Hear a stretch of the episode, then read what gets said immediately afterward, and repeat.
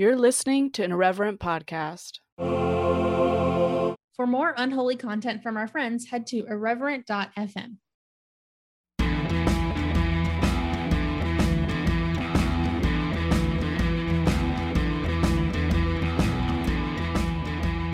Hey, friends, welcome to the Speaking Church podcast. It's your girl Josie, and I am here today with fundamentalist survivor and Bob Jones University alum, which is unfortunate. Not really. I got expelled though, but Hell yeah, that's it's okay, better. We'll, we'll dig into that. Yeah, I was there for three and a half years. Oh my gosh, that's so close. That's so annoying. Um, Andrew Pledger, everybody. How are you, Andrew? I am good. I am so excited. I've been watching your social media stuff for a while, and I'm so glad we could finally have a time to just talk about fundamentalism, my upbringing, and also a lot about Bob Jones University. And I just put out all the episodes for my new podcast called Surviving Bob Jones University of Christian Cult. It's out everywhere now. So whew, it's, about- it's like it's a relief. It was a mm. very emotionally taxing and really tolling project, but I'm so glad that it's out there and it's so needed, and I'm so so proud of it. Good. I mean, I love podcasters, obviously. I'm a Yeah. podcast fan. Um, I listen to way too many podcasts throughout the day, so I'm gonna add you to my list, my Okay. queue. my queue is actually pretty ridiculous. I like was diagnosed with OCD at seven years old, and sometimes I'm like, I'm over it. And then I look at my podcast queue that is so meticulously organized, and I'm like, oh no, girl, you are in it. For real. Um, but tell us a little bit about. Give us like an overview of Andrew and Bob Jones and all this stuff. Give us a little tease. Yes. So for people who don't know me, I'm Andrew Pledger, and I was raised in the IFB cult, which for people who aren't familiar is Independent Fundamental Baptist. My parents graduated from Hyles Anderson College, which is an IFB college attached to the largest IFB church in America, which is First Baptist of Hammond, and it's located in, in Indiana. And it was started by Jack Hyles. So that's where my parents met. And my dad was a pastor before I was born, and he left the ministry by the time that I was born. And my mother, she was a Christian school teacher until she decided to dedicate her life to homeschooling her children. So I'm the oh middle of God. two other I have two other brothers and I'm the middle. And yeah, I was homeschooled K through 12. Oh my God. Yeah, my she entire life. committed. Yes, they really committed. I yeah, 2005 to 2018 was when I was homeschooled, like K through 12. And my parents, they mainly used the Abeka curriculum. That was the main thing, which is yeah, typical um fundamentalist curriculum produced by Pensacola Christian College. And they did use some other curriculums, but that was the main one. And like it got to a certain point where my parents were like, you know what, we need Abeka isn't good at everything. Imagine Um, that. and I think the thing is to like, you know, my mom, she had her limits as what she could teach. Mm. And so she had to go to other resources of like, I can't teach from these textbooks because I struggle with some of this stuff. So I think, but yeah, Abeka was the main curriculum until I, I think like I hit high school. That was around that time, or probably a little before that. When the math started getting real complicated. Yes. yes. Honestly. This is the part. Mm, sorry to interrupt, but this is the part that always gets me about fucking homeschool parents. And no offense if you're doing it right or for other reasons, um, because I do believe there is a place for homeschooling for certain kids, but not every child. Um, I don't understand how these parents are like. And maybe this is a California conservative, crazy anti-vax thing, but they're like, I was a C high school student and I didn't go to college and I'm not good at math, but I'm gonna homeschool my children. I'm like, what the fuck are you gonna teach those kids? You don't know history. You don't know shit. What are you gonna teach them? Anyways, um, your mom went to college, so Yeah, she did get a degree at studying English. That was her strong suit. All right, then I I believe in her. Maybe I shouldn't, but I mean, yeah, I mean, um, I think it is to to really think that you can teach all the subjects when you just learned one main subject in college is a lot to put on yourself, and, like, I don't think we should expect people to know everything, Mhm. be experts on all subjects, but that's the thing with homeschooling, there's such a lack of regulation in the Mm. US around that, and I think John Oliver, he just covered that on one of his segments recently just on homeschooling, I and saw Ab that on YouTube, I gotta watch it. Abeka was covered, BJU Press was covered, and ACE. Those 3. Yes, John Oliver. Because they're, like they're the biggest homeschooling curriculums. I'm surprised, like, Bill Gothard wasn't mentioned in his Institute of Basic Life Principles, but maybe he's dying now, his company or whatever. Good. I don't know, with the documentary, Die, bitch. Um, but yeah, so I was homeschooled my entire life for the purpose of indoctrination into the Mm. independent fundamental Baptist cults, and yeah, the cult that I grew up in, it was pastored for by this pastor for over 60 years, and Mm-mm. it was the only church that I knew, like, I grew up in it, like, it's all I knew, this group, and I thought it was normal. I thought it was normal that end times and hell were used to scare us all the time. I thought it was normal to separate and really isolate from the outside world. I thought it was normal to hide or stay away from any information that contradicts what fundamentalist teachings are. And, you know, I thought it was so normal to have that us versus them mindset to demonize people who believe differently, but, you know, it got to a point for me where there were moments in my childhood where, like, I started things didn't seem right, and one of those things was the devotion that people had to our pastor. You know, I didn't have the language then, but, you know, he had a cult following. Mm, mhm. And it was really like, there were moments that were so uncomfortable to me to how enamored people were with him and seemed to, like, worship him, and even, like, my own parents, the devotion they had to him. I remember questioning people's devotion to him, and when I questioned that, my parents, when they talked about this leader, they would just start crying, Oh talking my about how how wonderful and incredible he is, and, like, after that moment, like, I just was like, "Oh my what is what is going on?" I didn't have the language, but, like, I felt so much shame for not seeing what everyone else saw or Mm. felt about this leader of like, "Oh, what's wrong with me? Why don't I feel the same way? Why don't I look up to this person?"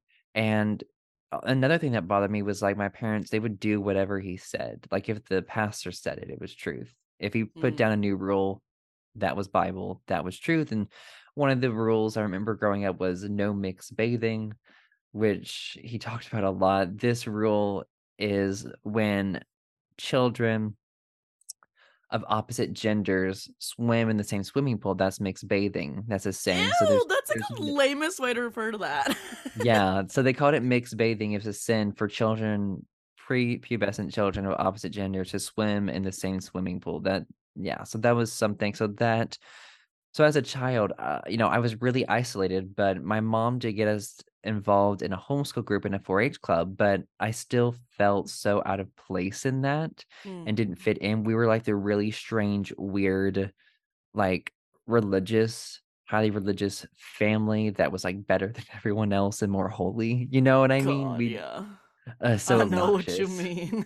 Yeah. And everyone else were they were the lax, compromising, liberal kind of Christians, but we were, you know, we were the best, and so they I didn't get to do a lot of things with other people because, like, for example, in fundamentalism, like, there's no dancing, so the homeschool group Mhm. would have a prom every year. I didn't get to go to prom, to that homeschool prom. You know, they would go out and swimming in the summer, I wasn't allowed to do that with them, and they would go to the movie theater, and I wasn't allowed to do that either. So, like, I had a very strict very strict upbringing, and, you know, as fundamentalist kids do, just your entire life is so controlled, and the the family I was in just was very, like it operated like a cult. Mhm. You know, my dad was the leader. We always had to obey him, couldn't question authority. And our opinions didn't matter, our emotions didn't matter at all. It was all about obeying authority, conforming to their interpretation of the Bible, And you know, another thing about the independent fundamental Baptist movement is they claim the King James version of the Bible is the only legitimate word of God. All other Ugh. versions Yep. are false. So a very like cult moment for the IFB with that like extreme stance. And um, yeah, they really believe they have all the answers and they can interpret the Bible correctly. And you know, if you're not going to be an IFB Christian, you might as well not be one because like that's like the best version. Like it's just so much narcissism and moral superiority Mm. in that environment. And like, you know, the IFB, it's very they're known for their very authoritarian structure and authoritarian preaching. Like it's just they are just yelling at you and just beating you down Mm. constantly. And just I remember every Sunday leaving church feeling so worthless, just feeling like such a weight on my back. I don't remember leaving church ever feeling good or refreshed or whatever, but they would say spiritually revived or whatever. It was just like beat down, beat down. But then there would be these moments when they would just overflow you with love at times, which was unexpected. So it kind of mirrored a narcissistic Yeah, I was gonna say it sounds like my mother. relationship. Oof. Oh no. Oh damn. That's a lot to do. yikes. She's also fundamental in the Latin way, so I mean, but Oof. I got you. it is less intense than what you went through, though. I will say that. Mm, But it, yeah, I mean, it's still valid a hundred Yeah. percent still. Like these toxic systems just harm so many people. And hmm so yeah, growing up, just all these strict rules. And the thing is, like the consequences or the fear of consequences of not following those rules or not confessing your sin or not having the right thoughts. I definitely struggled a lot with like religious OCD, which I think is called like scrupulosity or something hmm like that. It's ditto. Um, ooh, just constantly being scared of like being hurt by God if I didn't do things perfectly or confess. And like I remember even as I've been digging more and processing in therapy, like things are coming up. And something that recently came up was I remembered that like I was so I thought my family was the most righteous family on the planet that I thought God was gonna harm our family like he did to Job to Oh my test them. god, the So like yeah, like I know when I that came up in therapy, I'm like, oh, that was repressed for a long yeah. time. Like it's just it's terrifying. Like I was like, oh my God, like how awful. Just like me as a child, so scared that God was gonna like kill my family or I don't know, destroy our house or something. And like that was a real fear because you know, if your sin you're going to be harmed. But also, if you're so righteous and good, you're going to be harmed, but it's a different context. God's testing you. And so it's like you're damned if you do, you're damned if you don't in hmm that situation. And there was an instance in my childhood, I think it was like early teen years, where there, I think I remember what it's called. It's called a microburst. And a microburst is just this extreme gust of wind that comes out of nowhere. And it is like in a very isolated area and like comes in and like goes back up very quickly. Mm. And, you know, my family, it was, I think it was my parents were home and then it was just my little brother. A microburst came through and just affected our house. It was just our house in the neighborhood. We lost like five Oh or more trees, five or more oh, trees just like fell over. And like I remember when it happened, I was in my living room and I Oh, I hear the wind. I'm like, "Oh, it's getting really windy outside." And then I hear it getting stronger, and I feel like the windows are creaking and making those sounds, and then I hear the roof er, like creaking, and I'm like, "Oh shit!" And it's getting stronger and stronger, and I hear the tree snapping, and my dad's like, "Run downstairs!" Like, we have to go downstairs right now, and we're running downstairs in our den, kind of like partly underground, like going behind the couch, like scared as hell I was literally afraid like the roof was gonna rip Yeah. off of the top of our house. Like that's how strong like these these microbursts can be. It kept getting stronger, and I was like, "Oh my god, what is like we're gonna die in here." And just a couple of minutes later, like it was gone. Everything was fine. Our house was fine. But we look out and we see like our you know, we don't see the grass anymore. It's just trees everywhere on the ground. And, you know, my mom was like, "Oh my gosh." She's like, "The Lord, he's testing us. He is testing us." And what happened was like, you know, it was gonna cost a lot of money to get those trees out. Somehow, like something happened where like the money was provided and then they you know my mom was like oh that was a test that we were you know we just had to trust in god and he was going to provide the money to get those trees away so that's that's how Damn, she just buy a chainsaw, mom, and have fun. What the fuck? so like that was like a moment where it's like oh my god like this was a rare thing that just happened to our house and it was like eh, again like that moment of like fear of like oh my gosh like something could happen at any moment and then again like there's an end times to that thing that could happen at any Mm. moment. So this throughout all of my childhood there was just this fear of not being perfect. There was a fear of not being saved because a sign of not being saved meant not conforming to the rules and if you broke the rule and you didn't feel bad about it that meant you didn't have the holy spirit and you were going to hell. So like eh, very controlling around your mind and your thoughts about conforming to this system and in the church I grew up in, we were also told that if we did not give 10% of our income, we would not be blessed by God. Ooh, So- prosperity gospel. Love it. Ooh, so and that's the thing, like they would never put it that way. Like the the IFB is very anti-prosperity gospel, but the church I grew up in, they would tell us that if you know you don't give 10% of your income, like God's not going to bless you. And so from a young age, when I got an allowance of five dollars a week, my parents would make me give my 10% of that every week. And I'm like, damn, this is not much, anyways. I know. In my church, we had like a whole ass song that, like, for offering for kids, like a kid song for offering, and they it was like, um, if you give a dollar, then God will give you two. Like that was just what we taught children was prosperity gospel. And I was like, this is bullshit. Anyways, Yeah, so yeah, my my childhood was definitely like this fundamentalist group is a very fear-based, very controlling, has a lot of cult tendencies. And you know, as I got older, you know, they have this formula that they tell you that's the truth. And if it doesn't work for you, it's on you. Like you're not spiritual Mm. enough, you're not trusting enough, you're not believing enough. And, you know, I started to really struggle with my mental health and also started like questioning my sexuality. It just, it wasn't aligning with the binary system and teachings that they were perpetrating. And once I really started to question my sexuality and when my mental health wasn't getting better with follow- following their formula, it was me maybe saying like, oh, like maybe they don't have all the answers or any of the answers. You know, just Mm. because they say they have the answers doesn't maybe mean it's actually true. And then it's like, okay, they tell us this is the truth, but we're not allowed to question that. Mm. Like that's a red flag. And I think another big moment for me was our cult would do this like special like service or ceremony we would do every single year. And it was the same thing where it would be like this potluck in our fellowship hall that we would do and there would be a service during this potluck and it was just dedicated to the history of the group everyone would be handed a pamphlet Mm.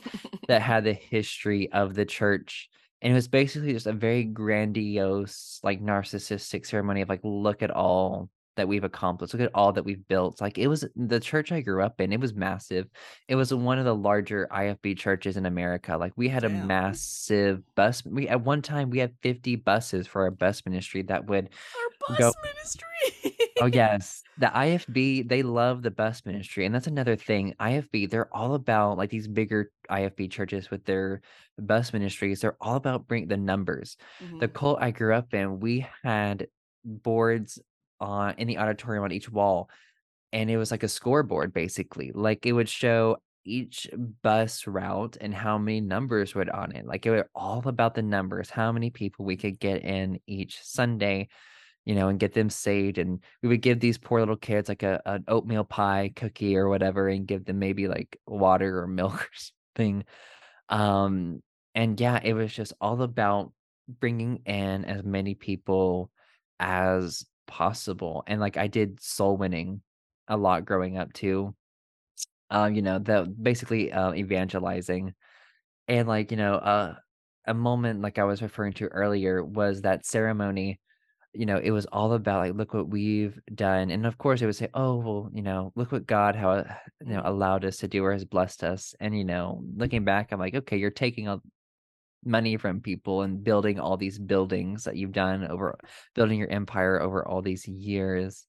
Um, but something that stood out one year in one of these ceremonies was, um, I remember there was a member that got up in the pulpit to pray. We were all bowing our heads down in this auditorium or sorry, fellowship hall that could fit it could fit a 1,000 people, I think, in it. And there were easily a 1,000 people um in this room and we were you know, he was praying, we were bowing our heads, and I remember this member saying, you know, "Dear God, help us to be more like Brother Bobby." That was our pastor. Mm. And I kinda, like I looked up for a second because, like, you know, in Christianity, you're supposed to be like Jesus, but Mhm. he just prayed for us to be more like our leader. And, you know, people were shaking their heads like, "Yes, yes," like, very solemn. And i you know, I questioned that immediately because I'm like, "No, that's not in alignment with, like, supposed Christian teachings, and yet, you know, you're praying to God to be more like our leader." Like, that's just it made me feel, like, really uncomfortable in that moment.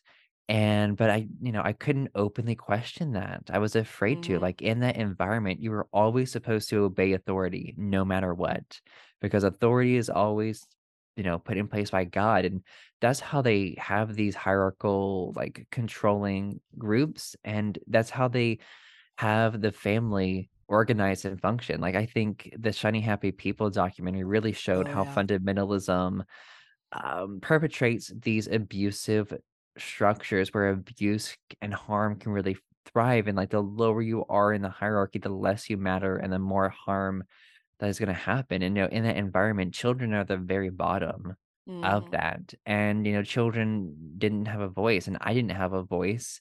I was struggling with a lot of things, and, you know, I couldn't speak up about it, I couldn't question, and, you know, needs didn't exist, so there was a lot of neglect, emotional neglect, and for different needs, and, like, really, like, a lot of these teachings, like, they are really they're psychologically and emotionally, spiritually abusive, period, you Mhm. know, for anyone.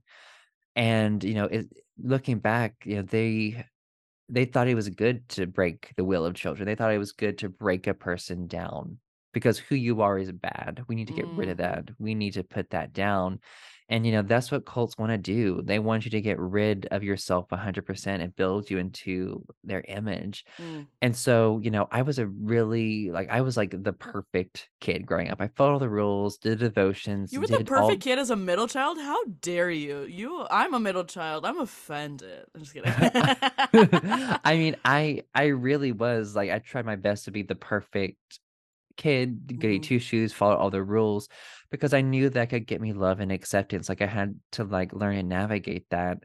Um, but yeah, it got to the point where like I was suffering. Like I was doing all the things, but I was suffering. But again, I didn't know that that was part of the system. I had to learn to question that 100%.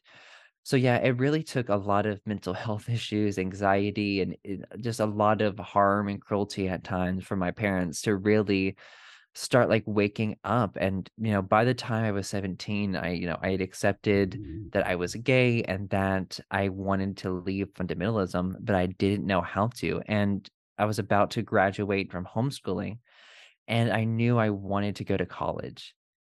And the only option was going to a fundamentalist college because my parents would not pay for anything else. So my Mm. options were I either stay in the IFB or I go to a fundamentalist Christian college. So like really put in a double bind of two horrible Yeah. options. And you know, for me, I was like, you know what? I I need to somehow like get away from the control of my parents, because it just they just controlled every aspect of my life throughout Yeah. all of my childhood, and so I was like, "I need to, like, you know, be an individual somehow." And, you know, I ended up attending Bob Jones University. Which is a stupid name for a university already off the bat, by the way. BJ, Yeah. BJ BJ. BJU, yes. And, you know, there's a lot of, like there's so much blame to students who go to these schools and then who come out and then speak out against it. People are like, "Oh, well, you chose to go there, you know, that's on you." And it's just mind blowing to me. I'm like, "Okay, let's not hold these systems accountable at all." Mm. Like no one, no one, like you shouldn't say to someone who's in an abusive relationship, "Well, why did you get into that abusive relationship?" you Instead of chose to stay. Yeah. Yes, you chose. Yeah, it's just the same kind of like toxic rhetoric that's in our culture a lot too, which I think is heavily influenced by like Mm. Christian Mm-hmm. patriarchy and all this other bullshit in that environment. Um, and you know, there's so much blame, but it's like you a lot of there are so many students who go to these colleges that like don't don't know and really don't have a choice. Like you don't know anyone on the outside. And for some people, you'll literally be cut off from your family if you don't Mm-hmm. like stay in this system. This like, you know, if you're not in it, like you're the other now, you're the evil one, you're going astray. So that happens sadly for a lot of people. And so here I am. Like I remember the day like going down to Bob Jones University. Like it was just so much anxiety throughout all of me. And I just just dreading it because I read the rule book and I had an I had an idea of what I was getting myself into. And people always say, Oh, you knew what you were getting yourself into. But it's like no one really knows, I think a hundred percent what they're getting themselves into because yes, I was aware of all the rules, but for me that that culture it's not just about the rules, it's about how they enforce the rules. So at Mhm. Bob Jones University, yeah, I knew about the rules. I didn't want to go, but there weren't options. But I didn't know that there would be a snitching culture there Mm. where you felt like you were always watched and, you know, people would turn on each other. You students were like spies that would turn each other in, and how that system was put into place was I'm heated. I'm it, heated. I'm yeah, so it's so it's so ridiculous. And the the reason they did that, how they enforced this was if you saw someone breaking the rules and you did not report, you were treated just as bad, like you're just as guilty as that person who broke the rules. So it creates this system where they can control you so easily. It's like And Cult you 101. This is great. Yes. Yes. And, you know, and another thing like I didn't know was the extent of control they would have in the dorms. Mm. They it, each dorm operated like a cult in and of itself. Like it had its own hierarchical leadership system where you felt like you were always watched. So like there was the dorm, there was a dorm supervisor, which I think he was at the top, and then it was a dorm mentor. And then under the dorm mentor was like all these RAs or residence assistants. One was placed on each floor. And then there were discipleship groups leaders on every Mm. single floor, several many of those, and then assistant discipleship group leaders on every This floor. is too much. I went to Christian university and this is too much. and so yeah, so there there's all these different levels of control. Like you and again, you're literally like explicitly not allowed to have like there's limitations on books you have, music, uh, video games, um, just all kinds of different media. So much control around sexual behavior, relationships, where you go. Like you you had to have like here's another thing. You were forced to live on campus if you were between the ages of 18 to 22. And you know, the only Whoa. exception was you know, there were students who were townies. That's what we called them. They lived in town Mm. outside of the campus, but it was because they lived with their parents. They had that authority over Right. them. So it was all about controlling these students and having these, you know, in air quotes, spiritual authorities over us. So we were forced to live on campus if we didn't have an option to live off campus with our parents. And the only exception was you could live on off campus once you turned 23 years old. And here's the thing, most students there are 18 to 22. Right. So it's like, you know, yeah, so helpful there. Um, so a lot of us were forced to live on campus, and that's another thing of cults. They control where you live, and that was a big part of being a student at Bob Jones. And in these dormitories, we were required to be a part of these discipleship groups that would meet at least, I think, three to four nights a week. We Oh my have. god. Don't you have Yes. homework?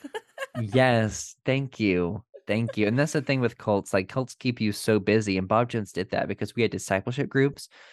We had to join a society, which is basically like the the Christian version of a sorority or um, fraternity, but except not fun or cool at all. Yeah. Um, and then we were forced to go to chapel 4 days a week. Oh my god. Yeah, that was during the day, yeah, and then on the Sundays, we were forced to attend a BJU approved church. It had to be either 2 services on Sunday or 1 on Sunday and 1 on Wednesday. So we had to go to 2 services, church services a week. And that's addition these people think they are? a cult. You know, yeah. Amen. Yes. And so yeah, so the the just you were so busy in addition to being a college student, going to classes, most likely working a job to save for college, and then doing all your homework and all these assignments and different things. So it was just you were so exhausted and so busy with all these things. And with discipleship groups, we were all every single student was given this booklet that was written by the president of the university and it covered every single like chapel sermon that he would cover in chapel that that was specifically geared towards the theme of the semester. There would always be some kind of theme. Like one of the Mhm. themes like running the race. Like, oh my god, like thank you. Just running like the race. sermon series recycled. and yeah, it would be and like, you know, one one of the themes I remember was like based on like sexuality and gender, and I was like, oh please no. Please no. Like no, like anything else, please. Not this. Like that was such an Mm. uncomfortable semester sitting in these room, people like talking about your whole existence of like whether like you should exist or not, just so awkward and painful. But um but yeah, like that's the thing. Cults love to produce their own material for Mm. things, their own stuff. And like that was, you know, a part of that information control and indoctrinating us into this fundamentalist ideology. And so yeah, so that there were all these aspects. And I tried my best to be again the perfect student, the perfect person, as in complete air quotes, that I, you know, had been my whole life. Oh, you know, and I was terrified of disobeying authority. And that was something that may I think influenced me going to Bob Jones. I was terrified of not going to a fundamentalist college like my parents wanted. Like, you know, there Mm. was I remember being told growing up that, you know, God's gonna harm you if you don't obey your parents. I never I never heard about the Bill Gothard like umbrella growing up. I never saw that, but like it, it was the same sentiments, the same Yeah. teachings. It just wasn't portrayed like he portrayed it. Um, but it was yeah, Wait, the same thing. I'm thing. curious because this is a recent trauma that I found out. So I preach on Sundays at my gay church. And on Father's Day, I was telling people that when I was growing up, um, kids in my church were always told, like, oh, if you don't honor your father and mother, you're gonna die young because it says, like, I was taught that. My parents would tell me that. Yes. See? Okay, They so it's definitely a fundamentalist thing. I was like, is this just like a Latin thing? Like, but none of the white people at this church would understood. They were just like dead silent. And I was like, oh my Yeah. god. I remember my parents telling me that. They're like, yeah, they're like, if you obey us, you'll live a long life. And if you don't, God will shorten your life. So there was again that fear Yeah. around dying young, which is just, oh God, it's so awful and just so abusive to Mm, say that to a yeah. child or anyone. But um, but yeah, so that strong emphasis on authority like really keeps people in, and also like the fear of like sin or going out. So like you're just you're just pit against yourself and you're taught to distrust yourself. And like when you can't trust yourself, Mm, you're of course going to depend on these authoritarian figures who claim to have the truth, who claim to be from God. And you know, they're conveniently put into your life by God mhm. um, which you're told. So, you know, you're like giving up your will, you're surrendering, um, and not trusting yourself. You know, and when you when you can't trust yourself and you're cut off from that part of yourself, like that makes it so easy to manipulate people and mold them Yeah. into what you need them to be. And you know, when there's no sense of self or identity, you can mold people into what you need them to be. And you know I remember at Bob Jones, it was just I continued to struggle a lot with my mental health, struggled a lot with suicidal ideation, all these different things, and it was just their formula wasn't working again, and it's just so frustrating. And I remember one of the rules I accidentally broke was actually not going to church on Sunday, and it was one Sunday I accidentally slept in, and the Mm, thing was they would on I was on a freshman floor my freshman year, so, like, all the guys were freshmen. And yeah, it was a madhouse. It was crazy. Oh Oh god. All Basically these a frat house, but Oh my stupid god. Christianity, so it's even worse. Oh. And every every Sunday morning, they would clear out the dorms and make sure that we were all gone out of the dorm going to church. And this would happen at a certain time, you know, they would check every single room. And, like, that was another thing, they would check our rooms when we were in chapel, like, we had room jobs we would do. So that was another aspect of the lack of privacy. But it was this Sunday morning, I had slept in and I woke up and I got up and I, or I, I sat up and I was I looked at my other roommates' bunks, they were gone. And I was like, oh my gosh, it's Sunday morning. I need to be at church. They're already gone. And I hear doors opening and closing, opening and closing in the distance. Mm. And I realize I'm like, oh my gosh, they're checking the rooms right now. What do I do? I'm like, I'm not allowed to be in my room at this time. And the only exception was you had to email them the night before telling them you're sick or something and that you're Mhm. sleeping in, and they would accept that. But, you know, I hadn't done that. I had slept in. So I hear this person, like, I hear the sound of doors opening, closing, opening, closing, getting closer and closer. And I'm like sitting there kind of frozen. I'm like, what do I do? I'm like looking around. And for me, it was like, okay, like I, I thought I have to hide. Mhm. And so I shoved the mattress like a foot. I'm at the top of the bunk, so I shove it a kind of a, I think a foot from the wall, and I slide between the mattress and the wall, and I cover myself up with a blanket, and I hear the door open, and this person comes in to check the room, and I was just terrified. I was like, please don't get caught. Like if I get caught, like I knew that I would be definitely watched more frequently Mhm. for like disobeying or breaking the rules. And I hear this person, the sound of their feet kind of like lightly walking around, and then it's silent for a little bit. I'm like, please, I'm like, please don't notice this bed is shoved out a foot Yeah. That is like lurching over the edge. Like, please don't notice. And so then I hear them walk out and they close the door, and I'm just like, I'm like relieved. And I, you know, I get up and like it felt like really good. Like it felt like an adrenaline rush. Yes. It felt amazing. And I was like, wow, I really did that. And eh, that was for me, like, really hard because like, you weren't supposed to break the rules or Mhm. go against authority. So that was hard, but, like, it it was good for me because it made me see what my mental health was like without Mhm. church. Um, and so, yeah, after that, like, it that was close to the end of that semester, so that semester was done, and it was a miserable first semester for most of it trying to be the perfect soldier for Christ that they were trying to make us into. Mhm. And I remember the second semester going back, I was like, all right, in order to really make it here, I need to learn to navigate the rules, to deal with this snitching culture, to deal with the watching, to deal with everything that is controlling every part of our lives, just to just enjoy my humanity and really just try to enjoy life, which they're like, fundamentalists don't want that. Like, suffering is Mhm. supposed to be such a good and righteous thing in your life to a Mhm. certain extent. And then, you know, like if you're struggling with struggling with mental health, it's like, oh, it's a sin, that's your fault or whatever. And so for me, that second semester, I still continue struggling a lot with mental health, you know, and it got to a really dark place.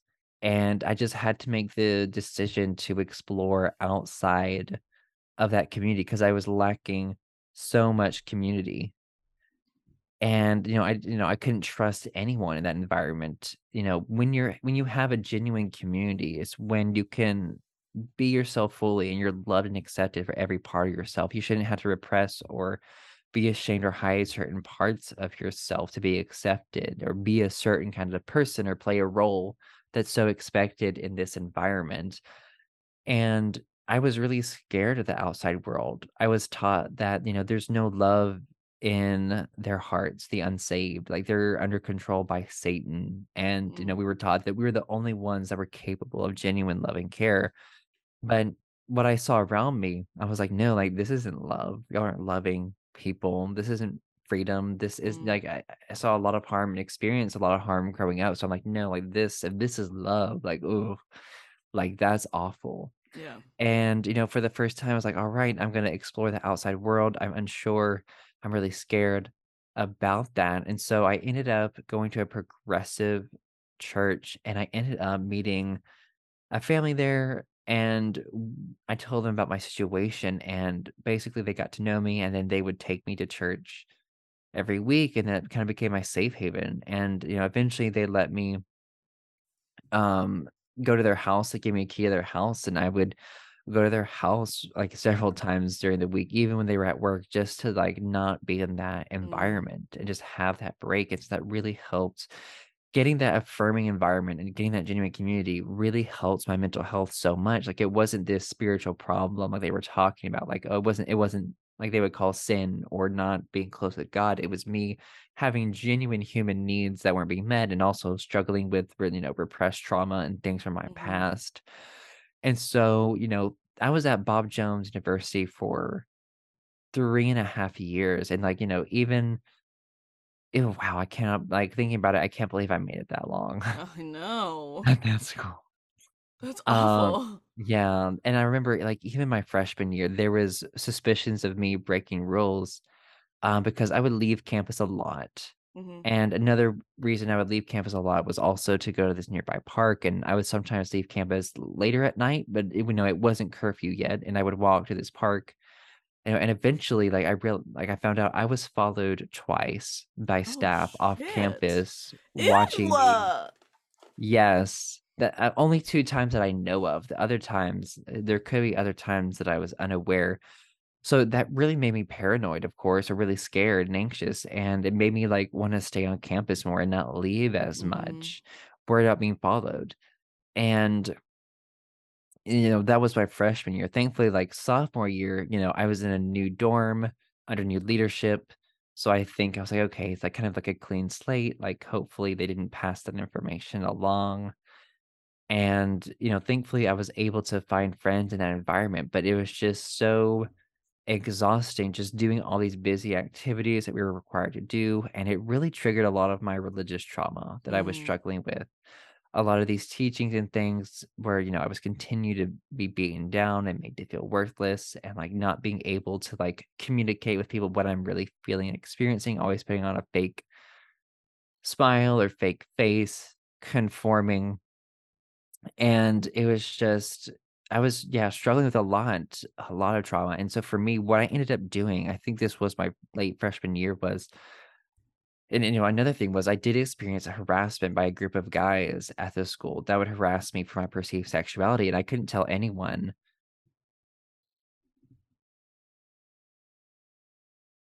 that there were different things I was dealing with that I couldn't tell anyone. So what I decided to do was just start writing down my experiences mm, just in a Word document just to like process. And, you know, I just started with my childhood.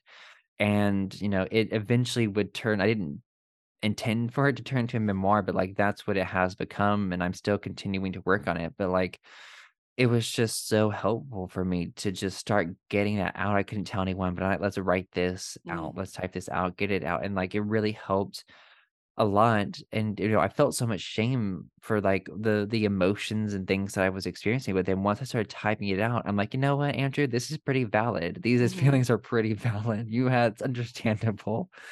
Like, once I started, like, taking note of things, like, yeah, this is pretty mm, a regular person would have these experiences or reactions to these things you've experienced and, like, making me see that, "Oh my gosh, I know this isn't okay," and, you know, I'm still processing those things in therapy, but for me, like, it got to the point where, like, anything religious was, like, so triggering to me, so upsetting, like, would just upset my nervous system, and, you know, at that point, I was a Christian, but I decided at that point, I'm like, "Okay, I'm gonna leave this Mm, all behind because this is so harmful to me. This is stifling, this is not spiritual growth." And, you know, I publicly left fundamentalist Christianity my senior year at Bob Jones. I had created a photo series because I was kind of a photography concentration. And I made this series, you know, about religious trauma and my experiences and just emotionally processing that in that way. And then once I made it, you know, I decided that I wanted to really share it publicly and share my story. And I ended up doing an interview with Josh Harris, who wrote the book I mm-hmm. Kissed It Goodbye. He was doing interviews with people deconstructing on his Instagram, and we did an Instagram live. And like I told my story of religious trauma, of growing up in fundamentalism, of making the photo series and just being gay in that environment because there's just you were really in general, as a person, you were taught to hate yourself, but as a gay Mm, person, it was on such a much deeper yeah. level, and that caused a lot of trauma from that environment of like you're an abomination, like you're disgusting to God, you're unacceptable. But like, you know, that's everyone in that environment. But it was just on a much deeper and more intense level. It was like God hates you more, or he's more disgusted with you than anything else. And so Mm, that just caused so much trauma and really like worrying for my own safety in that environment, even my own parents, like the hateful and violent rhetoric that they would use against the queer community. So it was just a lot uh, to deal with. So yeah, I publicly left that, talked about the trauma I experienced as a queer person in that environment. And, you know, and even at Bob Jones during during that time, I I ended up being discipled. Um, and it ended up turning into conversion therapy basically and oh I god. like I had to like get out of that situation because like at that point I had developed enough of my intuition to know that this is harmful. This is this is so toxic. Mm, And so yeah, I publicly left that and you know, I was basically expelled, excommunicated. I lost a lot of friends, I lost my career connections, I was fired from my jobs, but since then, though, like, I've been rebuilding my life, the life that I want, not what mm, anyone else told me to be, and I've continued to be, like, in their eyes, the rebel, speaking up, not being silent about just the abusive teachings, the control that happens in these environments, and it's so normalized, you're taught not to mm. question it, and I'm like, "No, let's question these systems. These systems are perpetrating harm and abuse, and they need to be called out for it." Yep. Yeah. Absolutely. Oh my gosh, I'm so glad you survived. I Thank mean, you. The first Yeah. thought that pops into my head is it is I don't know if you still believe in God, um, but it is such a miracle to me Yeah. that you developed the intuition. Like against all odds, I feel like there was some level of divinity telling you like this shit is fucked up. I love it. Oh my gosh. I mean, I don't love that it happened to you, obviously, but I I know what you mean, yeah. so relate. I mean, um, there's just I, I don't know, like maybe it's a Southern California thing. There's just not a whole lot of fundamentalists out here, so Mhm. people don't really understand like the no, I'm not allowed to dance at your quinceañera. I can't dance. Like I'm not allowed to dance. Or I don't know if they told you this, but like one drink of alcohol and you're an alcoholic. You're done oh yes, I was taught that too, that very, like, fear fear-based black and white hmm thinking around that, it's Yeah. just oh my god. I remember taking my first sip of beer at a family party in front of my dad. My cousin's like, try this beer. And I was already in college and I was like, fuck it. Uh, so I drank some of it and I was like, oh, delicious. It was like a fucking Corona or something shitty like Yeah. that. I was like, wow, delicious. And my dad was heartbroken. Luckily, he's not an aggressive man. He's a very big pacifist. And I could just see it in his face. He's like, that was it. She's done. She's an alcoholic now. Oh my gosh. And, like, how hard to like, to think that way, like, that's so, so It's so sad sad. for them. Like, Yeah. I run a church, I preach at a church, but they still think I'm going to hell because it's a gay church. They think, oh my gosh, my daughter's gonna burn forever. Mm, wow. Um, I told them I didn't believe in hell, and they were just like, "Well, that's it. You're done. You're you're gonna go to hell." Like, well, "Okay, all right, Yeah. mom and dad. It's Oh, yeah." wow. But I mean, I feel like these fundamentalist cults that we grow up in are just breeding ground for narcissism. It's just Oh, yeah. Most definitely. it's pretty upsetting. Um, but I'm so glad that you told your story. I feel like this is such a good teaser for your podcast. Yes, and for those, yeah, curious, you know, surviving Bob Jones University, it, like, covers the, like, totality hmm of, like, what's wrong, what's harmful about Bob Jones University, and, like, when I went into making the podcast, like, I knew it was an awful place, but there were things about it that I did not know about that I discovered as I researched and Yeah. also as I interviewed different survivors. So there's a lot more in the podcast to be revealed. And you know, like I could I could talk for hours about my experiences at Bob Jones, Yeah. honestly, but like it's a lot, it's a lot to cover. So that was a kind of a general overview of Yeah. it. But I I can't wait to I don't know when my memoir is gonna be done, but like I'm baby steps. I'm getting it done when I can and processing things. There's a lot more. There's so much more to be said that I can never say in one interview. And it's just like, oh Mhm. my gosh. You'll have to Um, come back on when you finish that memoir and get it published. Yes, I will love to come back on. Yes. Ah! Oh my gosh. Um, yeah. So yeah, so pe- for people who are curious to learn more about surviving Bob Jones University, it's on all podcast platforms and it really it covers a history and politics of the school survivors' experiences, the psychology of fundamentalism, and the criteria for cults. And I have two cult experts who come on the show and they have a lot to say about Bob Jones University. Oh my gosh, what a teaser. Whoa, I'm so excited. I love cults. Um, great. Well, plug away at anything else you got going on. Your Instagram, website, all that shenanigan. Oh yeah, I got you. Yeah, I'm very active with creating content on cults, fundamentalism, and religious trauma. Very active on TikTok, Instagram, Facebook, Threads now. Not sure what to do with X. um I call it Twitter. I don't give a shit what you. Elon Musk says. yeah. I don't know what to do with Um, it either. yeah, so just search yeah, Andrew Pledger and yeah, I make a lot of content on those different areas that I mentioned. And I've, I've been posting a lot of, a lot of different teasers of my surviving BJU um podcast just promoting it. Um because I worked my ass off making it. Like this you was a hard project and like you know how hard it is to podcast. Mm-hmm. It is not people think, "Oh, podcast, that sounds fun and easy." It's like, "Honey, You have to learn how to use a whole new editing software and microphone. No, no, no. It's and all the easy. research. Oh my Yeah. god! Like, you know, mine was definitely heavily research based. I had all the research that I did, and then You're writing a term paper and then having to say it out loud. Like yeah, all of you bitches hate public speaking, okay? So it's hard. it's hard.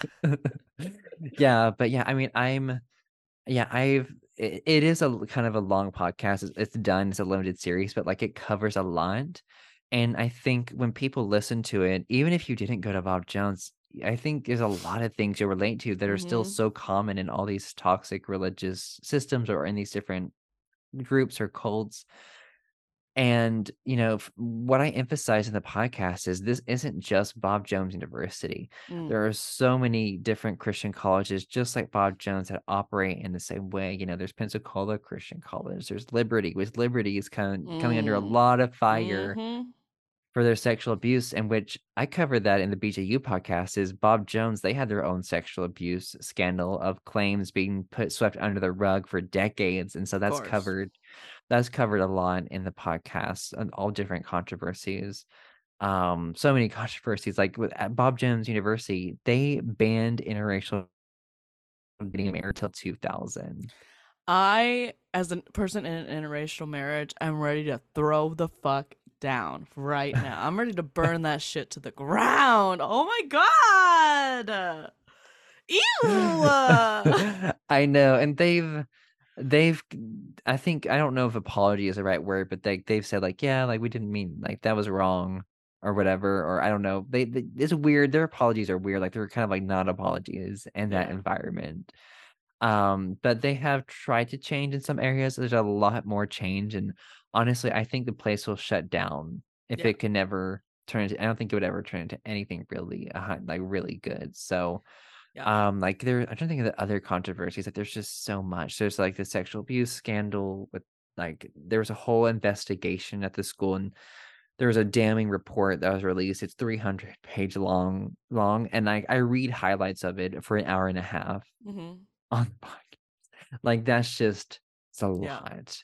Um, and it's just these same purity culture messages of like, oh, what were you wearing? Mm. uh, you know, really also like really blaming, uh, you know, the victim or the survivor for what they went through. And like even some survivors were asked if they enjoyed the sexual abuse, which is just horrendous, horrific, and awful. Oh my god.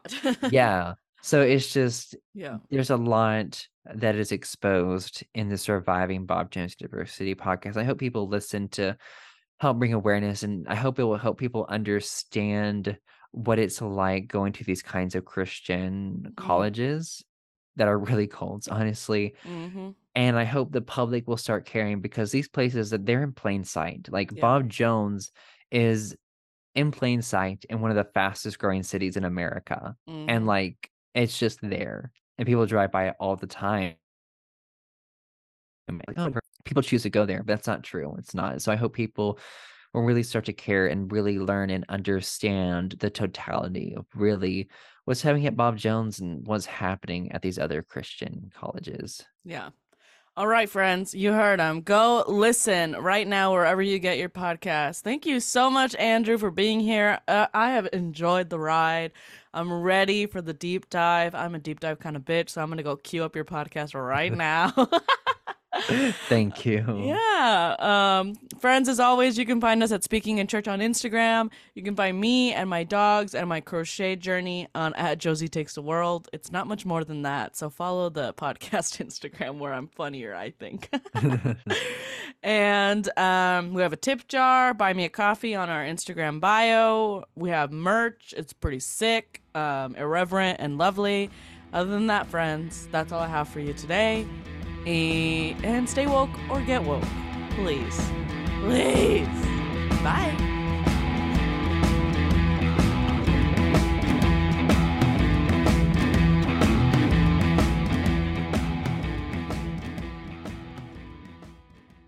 This has been an Irreverent Media podcast.